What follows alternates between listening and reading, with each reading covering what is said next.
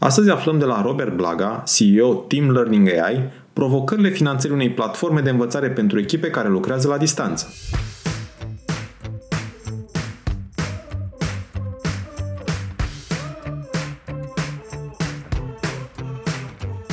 Te salut și bine te-am găsit la Smart Podcast, primul podcast din România dedicat finanțării afacerilor. Sunt Adi Ploscaru și misiunea mea este să ajut companiile să crească și să se finanțeze sănătos. În acest podcast stau de vorbă cu antreprenori și finanțatori remarcabili care împărtășesc din experiențele proprii pentru a te ajuta să-ți crești sănătos afacerea. Sunt nerăbdător să-ți fiu și eu alături în această călătorie, oferindu-ți săptămânal vitamine audio energizante. Vei afla nu doar informații despre cum să asiguri finanțarea potrivită necesară creșterii la timp și în cele mai bune condiții, dar și despre cum poți construi afacere cu rost, creatoare de valoare. Bun venit la podcastul Smart Podcast!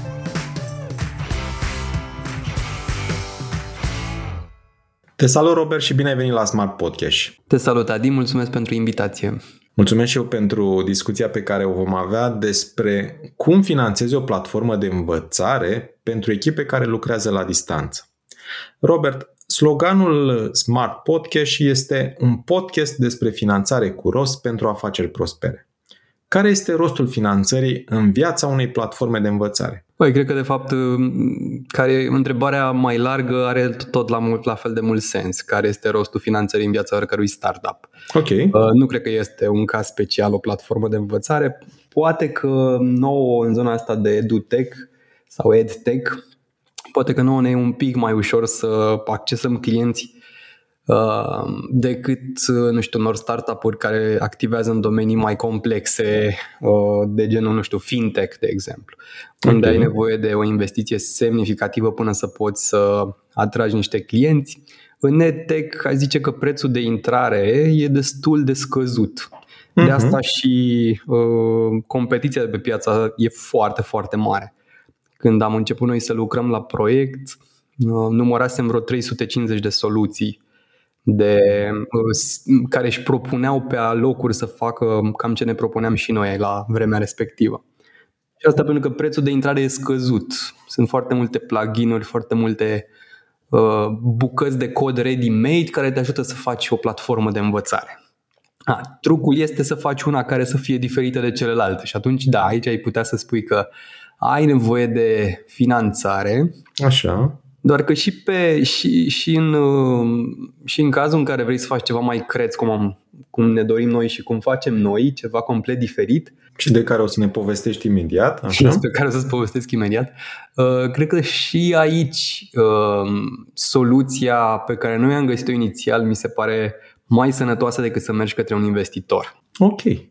Bun, o să vorbim și despre soluții, apropo de și soluția pe care ați ales-o voi și de ce. Uh-huh. Dacă, dacă fi să mă întorc cumva la momentul inițial, era 2020, martie, uh-huh. început de pandemie. Okay. Uh, veneam dintr-un business tradițional uh, face-to-face, lucram în învățare și atunci, doar că lucram în învățare în training, în training la sală, când s-au prăbușit absolut toate proiectele uh, de învățare în sala de curs, noi deja aveam niște, începusem un proiect de digitalizare a unui produs propriu, eram destul de avansați, aveam o experiență în zona asta de creștere în tech și ne-am gândit că cel mai, cel mai sănătos ar fi să nu așteptăm să se termine pandemia, ci să uh, încercăm să accelerăm dezvoltarea unor produse la care ne tot gândeam noi în zona de tehnologie, doar că nu știam sigur dacă or să aibă sens sau dacă au sens în principiu. Și aici, așa aici pe povestea finanțării. Pentru că noi am ales să ne întrebăm clienții. Nu dacă li se pare o idee bună, nu dacă ar cumpăra proiectul nostru, ci ne-am dus către niște clienți și i-am întrebat dacă vor să ne devină primii clienți și investitori. Bun. Și uh, ne-am dus către șase companii cu care lucram în momentul ăla, care ne erau clienți Uh, și din noi cei șase, patru au acceptat să devină și clienți și investitori, doi dintre ei doar clienți, pe noul produs care nu era, nu avea nicio linie de cod scrisă. Aha. Și așa a început cumva povestea noastră. Am obținut uh, o investiție din partea acestor patru clienți. Cu banii respectivi am uh, dezvoltat un prototip pe care l-am dat mai departe lor în contul investiției cumva și gratuit, timp de o perioadă de timp, 2 ani de zile. Le-am promis că după investiție o să le dăm uh, platforma să o utilizeze uh, în contul investiției, după care rămân investitori. Și uh, cred că mai mult decât faptul că am obținut niște bani și că am putut să scriem codul și că am, putea, am putut să testăm uh, apoi cu clienții, cu alți clienții și să generăm revenue foarte repede. Noi am scris prima de linie de cod în mai și în august deja am avut primul client, o companie foarte, foarte mare de la noi care care a plăcut ideea și uh, ne-au plătit o sumă foarte mică de bani inițial, când era uh-huh. un mhm. prototip, care nici n-a mers de altfel, a fost un eșec total. Okay. Uh, ca să vedem dacă există cumva și apetitul pentru a cumpăra produsul, nu numai pentru a investi în el. Deci noi am mers în, în paralel cu aceste două ipoteze. Dacă produsul este bun, dacă ideea produsului este interesantă și dacă noi uh, sunt demonstrăm așa ca echipă, avem o echipă suficient de talentată în ochii clienților noștri, atunci o să ne devină investitori. Și asta a fost prima ipoteză. Dacă ei ne devin investitori, fără să avem nicio linie de cod scrisă, atunci înseamnă că merită să investim timp și banii personali. Uh-huh. A doua ipoteză a fost foarte, foarte repede după ce am scos uh, primul prototip, uh, o versiune de care mi-a fost jenă și atunci să o lansez pe piață, mi-e jenă și acum în retrospectiv, așa, în retroactiv, uh-huh. gândindu-mă la ea. Dar a fost extrem de util testul cu clientul uh, care, pe, pe care îl sun și zici, uite, am un, am un produs nou, hai să-l testăm cu voi. Ei zic, da, ok, luați, poftiți aici banii, după care produsul eșuează în plen așa și reușim, am reușit cumva să salvăm situația așa mai de atunci a și devenit cel mai mare client al nostru, acest prim client și un mare eșec inițial. Da, deci n-am neapărat sfaturi pentru oameni care vor să, pentru antreprenori care vor să își finanțeze startup-ul, dar asta a funcționat la noi. Până la sfaturi, apropo că voi ați trecut printr-o experiență, ați învățat multe lucruri din, din interacțiunea și cu, și cu uh, clienții voștri în calitate de investitori. Uh-huh. Da? Pentru că acolo e o altă pălărie și uh, sunt, alte, sunt alte cerințe, alte nevoi. Mi-a plăcut ce ai spus mai devreme și mi-aduc aminte, apropo, nu mai poate, poate îmi spui tu cine a făcut afirmația aceasta, că dacă nu ți-e rușine cu produsul pe care l-ai scos, înseamnă că l-ai scos prea târziu. Nu mai știu cine, cine a spus lucrul acesta, dar uh, nu știu, îmi scap acum, dar e bine că mi-ai adus aminte pentru că poate, uite, uh, fac și eu uh, research-ul și poate mai, mai, mai dau o dată acest, uh, acest mesaj, dacă e foarte, e foarte important. Uh, da, știu, știu afirmația și e, așa am devenit conștient de rușinea mea. Uh, citind la un moment dat afirmația asta și având momentul ăla în care zic, o, da, mi-e foarte rușine cu ce am scos. Deci sunt, deci sunt unde trebuie. Da, sunt unde trebuie. Bun.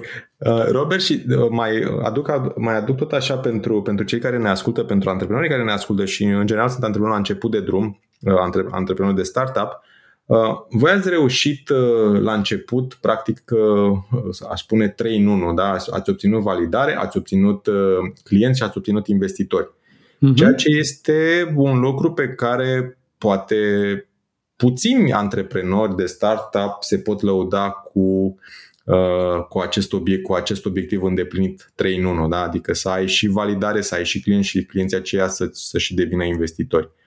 Și foarte, foarte mișto ceea ce ai povestit și uite, poate dezvoltăm puțin mai, uh, mai târziu. După ce ne spui, pentru că până la urmă noi, eu n-am spus numele proiectului uh, până în acest moment, vorbim de proiectul Team Learning AI. Spune-ne mai multe despre el, poate cum, cum a pornit proiectul și uh, na, unde sunteți acum și apoi intrăm și în zona de, de cum ați finanțat practic uh, startul, ai, ai spus deja câteva lucruri despre start, dar uh, ce s-a întâmplat pe parcursul procesului de, de finanțare? Păi așa ca un uh, preview la ce s-a întâmplat, uh-huh. parcurs să zicem că atunci când lucrurile par prea ușoare, de obicei sunt.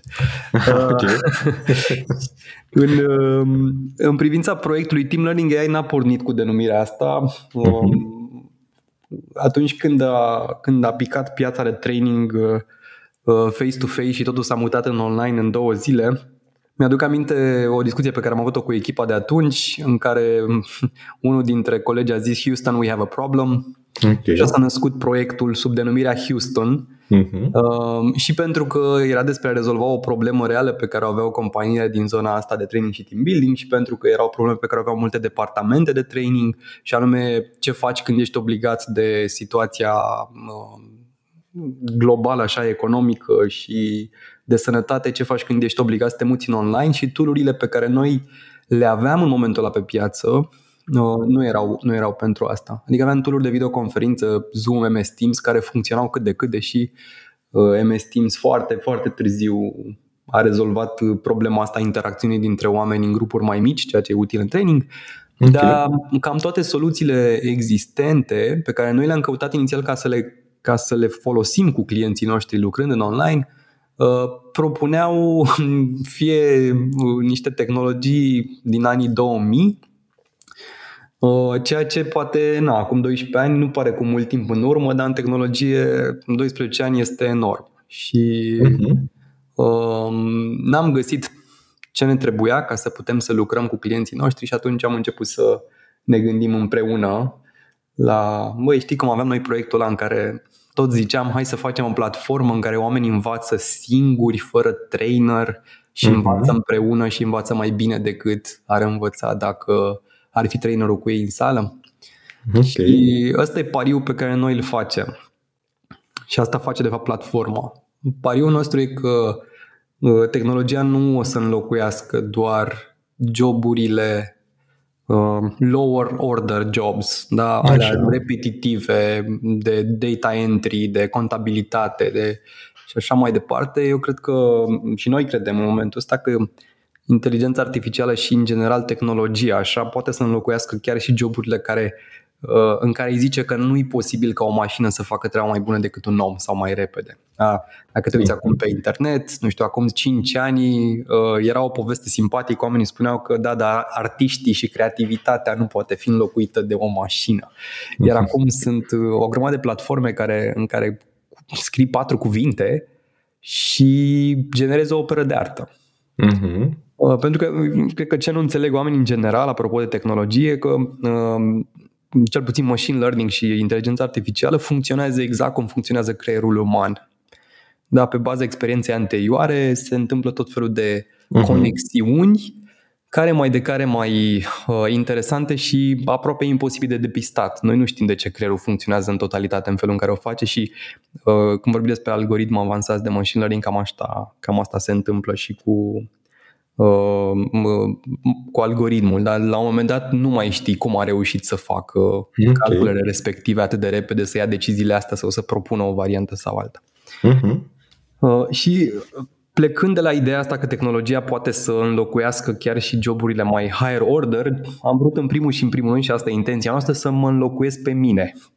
Eu sunt trainer de meserie, am făcut meseria asta okay. aproape 18 ani și um, cred cu tărie că cel mai bun training la care merge e un training la care nu-ți mai aduce aminte de trainer, care îți aduce aminte despre uh, momentul ăla de aha, îți aduce aminte despre lecția aia magnifică și despre conversația aia foarte faină cu colegii din training în care ai învățat o grămadă. Trainerul nu trebuie să fie memorabil. Deci cum, uh, acel, acel obiectiv că nu contează ce, ce ai auzit, ci contează cum te-ai simțit, Uh, nu e neapărat legat de trainer, nu? De cum te-a făcut trainerul să te simți. Nu, nu, nu. Sunt prea mulți stand-up traineri pe, pe piață, din păcate, și se face mult prea mult enter training okay. Uh, decât ar trebui să facă. Uh, da, din păcate, nici măsur, nici felul în care oamenii măsoară eficiența unui curs nu este încă uh, foarte, nu e deloc relevant, pentru că te întreabă cum te-ai simțit, ai feedback-ul de după curs, ți-a plăcut, ți-a plăcut training-ul, ți-a plăcut mhm, cursul uh-huh, uh-huh. și un trainer carismatic uh, poate să primească note foarte bune fără ca participanții să învețe nimic. Okay. În timp ce Team Learning AI ia ce e mai bun dintr-un proces de training și trainingul sunt, uh, pentru mine trainingul este un, o știință, nu este o artă, uh-huh. sau poate este o știință care se poate face cu artă. Uh, Uh, se ia procesul perfect, care este documentat în zeci de ani de când se tot documentează uh, partea asta de învățare la adulți, știm și noi ce funcționează. Da, și am luat procesul, am luat uh, best practices, ne-am uitat la ce spune comunitatea științifică despre cum învață adulții și am pus toate astea într-un uh, algoritm care îți permite ție ca și departament de training, de exemplu, sau de HR, să creezi probleme de învățare uh, pentru angajații tăi, pe care apoi să le faci deploy, pe care apoi să le transmiți angajaților da, și imaginează-ți cum suntem noi doi acum uh, pe Zencaster și povestim despre uh, finanțare, imaginează că mhm. nu putea întâlni în platforma noastră, noi doi sau noi trei sau patru sau cinci sau șase sau oricâți, să încercăm să rezolvăm o, o problemă concretă pe care organizația o are. De exemplu, okay. nu știu, o problemă de sales. Da? Uh-huh. Uh, agenții noștri de vânzări nu știu ce să facă atunci când clienții au o obiecție. Uh-huh.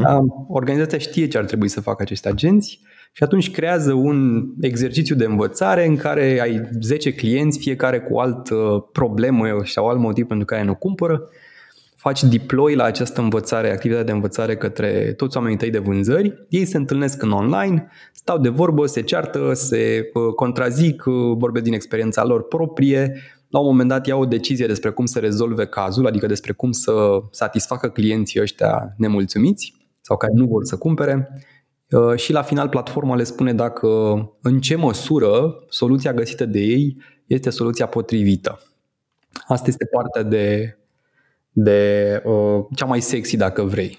Faptul că ei, ei se văd acolo și încep să rezolve o problemă reală și la final platforma zice aveți, soluția voastră este 72,3% ok. Uh, ce înseamnă în background treaba asta? Mă rog, și le și zice de ce. Uite de ce, uite care este ce e de fapt în spate. Ăsta este un comportament util în situația asta, ăsta nu e ok și așa mai departe. Deci există niște logică în spate pe care platforma le, le dă. Dar, în definitiv, e un proces de învățare experiențială. În loc să le dai teoria și apoi să-i pui să practice, în training se face invers le dai un exercițiu de experiențial, ceva de făcut, o, orice fel de experiență, o negociere, un joc, după care faci o zonă de debriefing în care îi faci conștienți despre ce s-a întâmplat acolo, despre care e teoria din spatele a ce s-a întâmplat în timpul exercițiului și cum se pune în practică. Da. Uh, deci noi am, am uh, făcut așa la scară 1 la 1 procesul de învățare experiențială în online, fără ca un trainer să fie prezent. Bun. Hai să revenim un pic la, la finanțarea proiectului, că mi-a plăcut cum, ai încep, cum ați început, de fapt, apropo, validare clienți și investitori. Uh-huh. Um, hai să dezvoltăm puțin partea aceasta de, de finanțare, de soluții de finanțare. Um, în afară de zona de investitori, uh, cea reprezentată de clienți, ați mai avut și alte soluții pe care le-ați avut în vedere? Sigur, da. După Așa, ce, okay. După ce am validat nevoia și am lansat produsul și am început să facem câteva vânzări rapide să vedem cât de repede să și poate vinde produsul și se vinde foarte ușor și care este și prețul de la care clienții încep să zică nu, deci am testat un pic și zona de pricing. Um, după aia am, ușor, ușor ne-am dat seama că există și o problemă în a avea clienți care uh, îți sunt și investitori, pentru că investitorii au dreptul să afle niște informații Așa. Uh, despre uh, cum funcționează afacerea ta și e interesant când doi dintre clienți devin peste noapte competitori. Doi dintre clienți care sunt și investitori amândoi. Atunci poți să-ți imaginezi o situație în care trebuie să gestionezi o cerere din partea unui investitor Uh, în care voia să afle ce tarife practică un client uh, de-al meu, care era și el tot investitor. și atunci zona asta de uh, guvernanță corporativă, cred că se numește corporate Așa. governance, zona uh-huh. asta e foarte tricky atunci când clienții sunt investitori și devină ușor, ușor așa, pare că li se cuvine să le dai, nu știu, capacitate mai mare la server și așa mai pentru că sunt și investitori. Și a zice că avantajul e că tu ai o validare foarte rapidă. Așa. Uh, dezavantajul este că îți creează, long term, creează niște, niște dificultăți de relaționare, că trebuie să fii foarte abil în a gestiona aceste solicitări care nu sunt deloc, uh, uh, deloc uh, simpatice. Dar nici nu le poți crește prețul ușor pentru că la negocierea de preț o să zic ok, pe baza a ce? Că uite, noi ne-am uitat la voi în situația financiară, că na, suntem mhm. investitori și am da. văzut că de fapt nu ai nevoie să ne creșteți prețurile. Ceea ce s-a și întâmplat de altfel. Sunt curios cum ați rezolvat-o, dar înainte aș avea o întrebare punctuală. Clienții pe care, care au devenit și investitori, apropo, ca și pondere în, în capital erau minoritari? Da, absolut toți.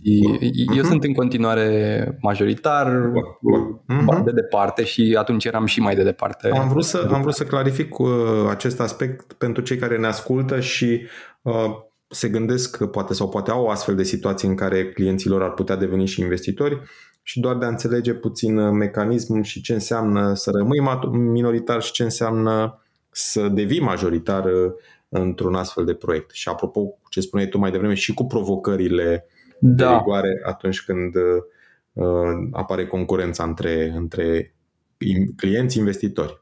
Așa, cum ați rezolvat uh, provocarea? Uh, învățând să negociem mai bine, a zice eu. Uh, între timp am și scos unul dintre investitori, am propus uh, devenise problematică relația cumva cu el, din cauza asta că uh, avea foarte multe solicitări din zona de investiție dacă care îl ajutau pe el în business să-și poziționeze mai bine produsul, intra în competiție cu niște clienți dai noștri, având informații din interior. Și atunci mm-hmm. ce s-a întâmplat e că i-am propus un exit și am reușit să-l scoatem uh, din, uh, din cap table, a acceptat o variantă prin care să păstreze o perioadă mai lungă de timp decât cei doi ani inițiali de care povesteam inițiali platforma și să renunțe complet la contractul de investiție și la acțiuni. Uh-huh. Acum, doar așa pentru uh, un investitor bun, în principiu, chiar dacă nu are experiență, o să-ți ceară, o să scrie în contractul de investiție faptul că are nevoie de informații la cerere și că poate să solicite orice fel de informații, chiar dacă are 0,00001% din firmă, tot poate, conform contractului de investiție, să-și ceară astfel de lucruri, dar în cazul nostru nu. Investitorii de care povestesc erau foarte micuți, aveau uh, sub 2% cu toții. Ok, bun. Ce alte soluții ați mai, la, v-ați mai gândit sau chiar ați accesat uh, în păi, acest timp? După ce lucrurile s-au stabilizat și am vrut să facem pasul următor, să trecem de MVP-ul ăla foarte crud și să nu ne mai fie atât de multă rușine cu ce am lansat și să lansăm ceva de care să ne fie tot rușine, dar nu atâta. Mm-hmm. Nu. Am început să uh, lucrăm cu un business angel din România, care întâmplător este și un prieten foarte apropiat și care ne-a sfătuit așa despre cum să abordăm uh, situația și ne-a ajutat să înțelegem ce înseamnă să ridici bani de la un VC sau de la un uh, sindicat de angel investment. Uh, și atunci nu ne lua chiar prin surprindere cât de anevoios, de ciudat, de straniu e procesul pe alocuri. Um, cred că am avut uh, în interval de 3 luni de zile, cred că am avut un pic peste 30 de piciuri. Pe Zoom toate, că eram încă în pandemie, cu uh, fonduri de investiții din toată Europa și cred că vreo 20 de prin state. Așa. Cu unele um, foarte repede ne-am dat seama și-au dat seama că nu suntem potriviți. Începeau piciu cu întrebarea, hei, cum puteți să ajungeți la un miliard investim doar în viitor unicorni? Întrebare okay. la care nici și acum... voi n-ați avut răspunsul pregătit încă. Păi eram foarte onești și le spuneam habar n-avem, dar nicio firmă din domeniul nostru n-a ajuns încă la un miliard, așa că just so you know, piața s-ar putea să nu fie de genul ăla. Aha, Asta era acum 2 ani, între timp au ajuns câteva la o, un, la o valoare de peste un miliard. Uh-huh pentru că NASA și a și accelerat zona asta de adopție de învățare digitală. Cred că procesul în sine, um, ce m-a învățat pe mine procesul în sine este că nu prea mai poți să mai faci nimic în afară de investiție. Pe, cel puțin pe mine ca founder și CEO m-a, m-a blocat complet. Uh, nu făceam decât să trimit, să updatez pitch deck-uri și să Uh, nu știu, call calling, cold emailing, am mai găsit niște oameni care să-mi facă niște introductions ca să fie mai ușor. Deci, unii dintre investitori au zis ei nu foarte repede când uh, i-am dezamăgit spunând că nu știm să ajungem la un miliard, alții uh, ne-au întrebat alte lucruri care nu erau uh, spectaculoase pentru ei, uh, cu răspunsuri care nu le plăceau și au fost și câteva cazuri în care noi am zis foarte clar nu la finalul întâlnirii cu investitorii potențiali, unde, de exemplu, nu ne-a plăcut atitudinea, mm, nu știu, atitudine din asta superioritate, uh, voi sunteți mici și haide ziceți acum și nici nu se uitau la noi în timpul Zoom-ului. Chiar investitori cu renume, chiar și din România și de prin afară, sau investitori care ne-au zis, da, e super interesant, hai să mergem mai departe și apoi au avut uh, o atitudine foarte ciudată după, în sensul de uh, răspunsuri foarte, foarte grele și după un entuziasm din ăsta fantastic în timpul colului, o lună jumate în care nu mai niciun semn, după aia iar un entuziasm extraordinar în timpul următorului col și apoi iar o lună jumate și am decis să oprim câteva procese așa. Deci mesaje, mesaje divergente, ca să spun așa, sau în neconcordanță. Acum sus, da, da, următoare... da.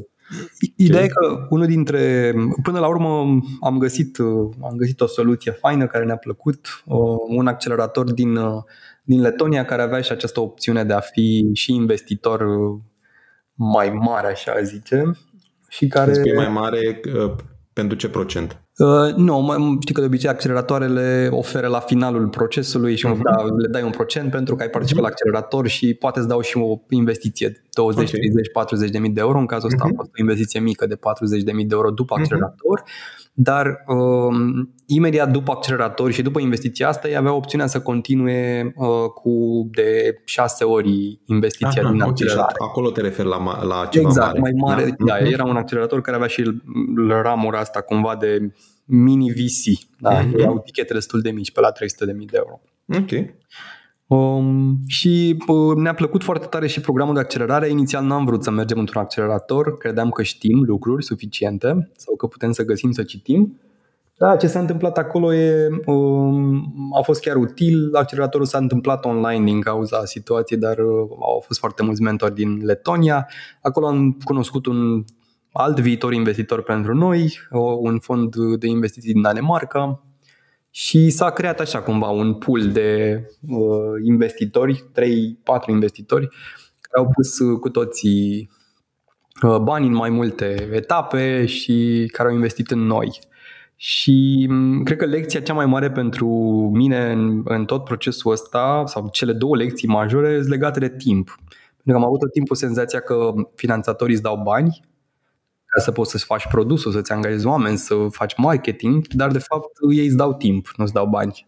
Timp în sensul în care toți banii pe care îi dau nouă, de fapt, uh, înseamnă niște luni de zile în care noi putem să uh, mergem mai departe.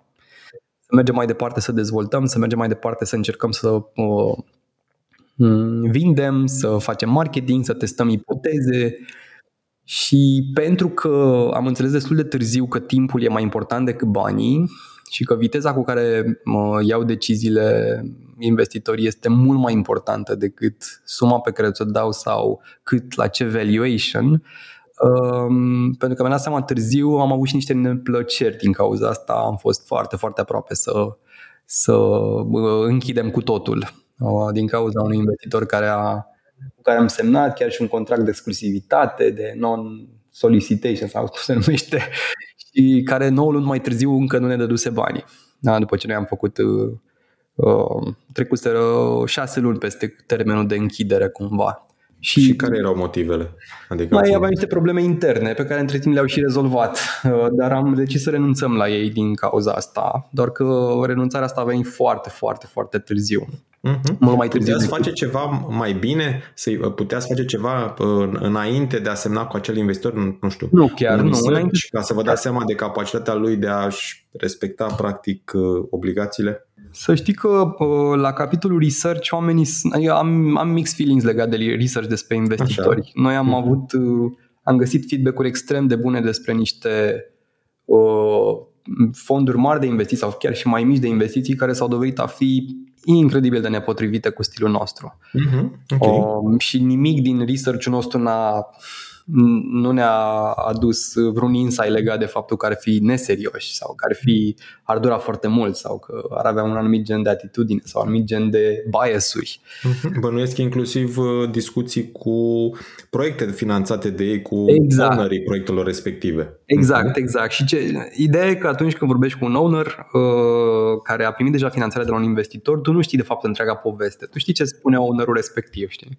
Uh, și el o să aleagă să-ți spună niște lucruri care sunt uh, de cele mai multe ori care sunt uh, cumva pozitive și drăguțe, iar părțile neplăcute de obicei le ascund. Și o să spun de ce cred lucrul ăsta, pentru că am avut și noi discuții de tot felul. Pentru că modul în care ajunge un startup să ia finanțare de la un investitor nu e tot timpul straightforward.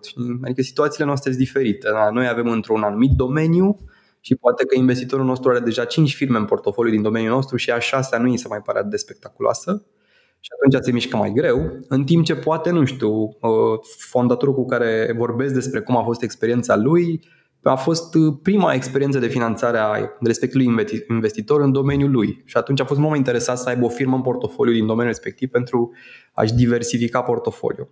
Da, și e, sunt foarte, foarte diferite uh, situațiile, știi? Și se mai și schimbă de la una la alta. Am văzut și investitori care aveau uh, o reputație foarte proastă și care s-au dovedit a fi foarte faini și foarte prietenoși și cu foarte multe resurse. Deci, cred că e mai degrabă văzând și făcând. Lecția nu, nu, nu mi se mai pare că e chiar despre research, despre investitori, deși e musai să faci.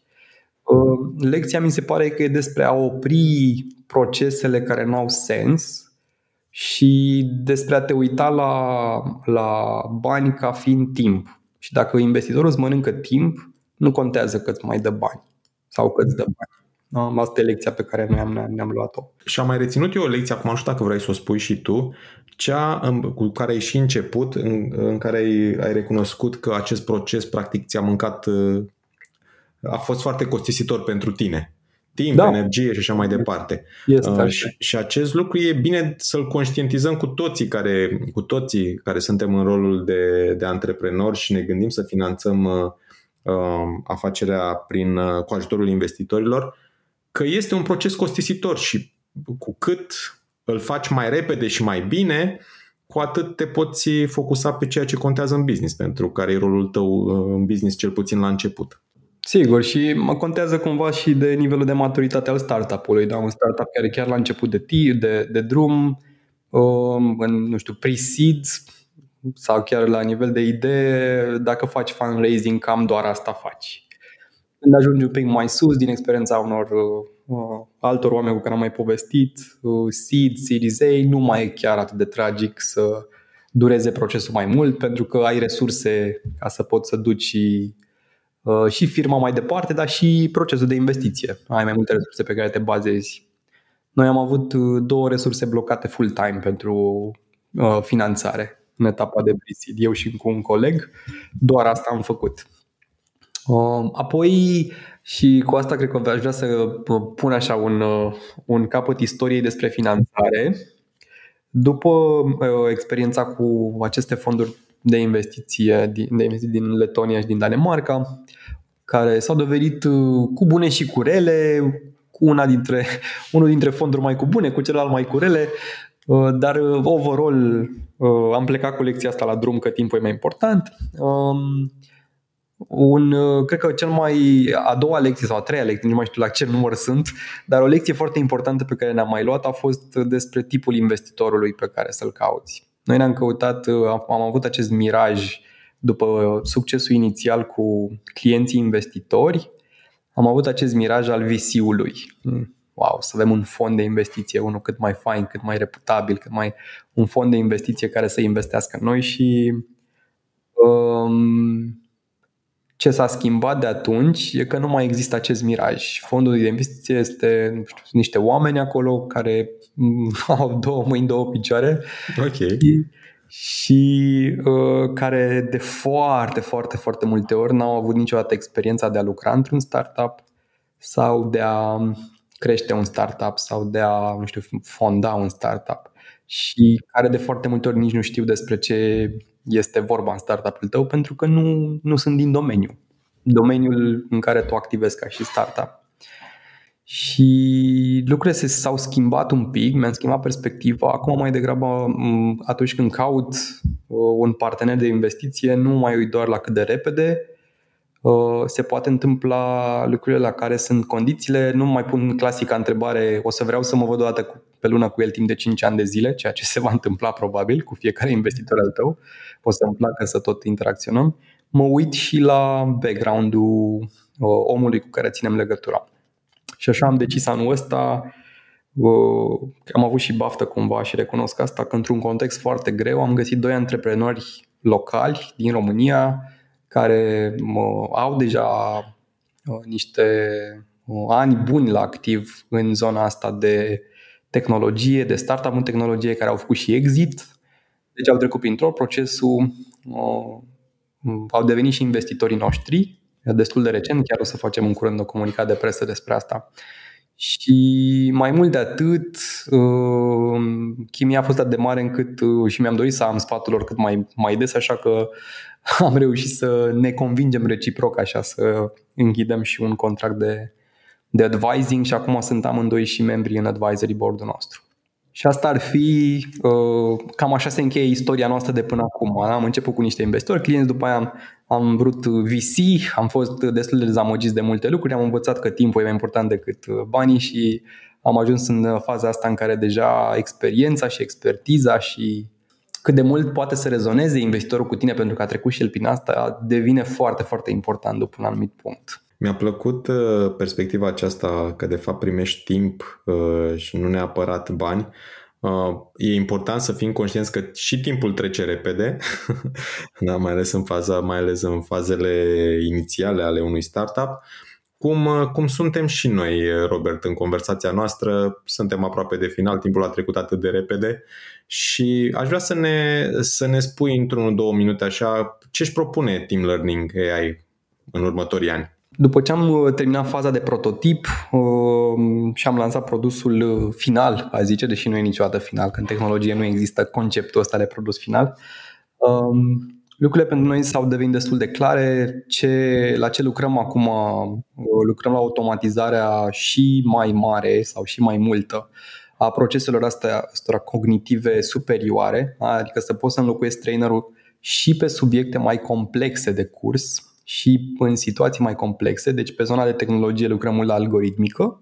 Okay. Probabil că în următorii 2 ani o să fie focusul principal. Pe lângă a dezvolta o, aplicația ca să fie cât mai ușor de utilizat pentru clienți.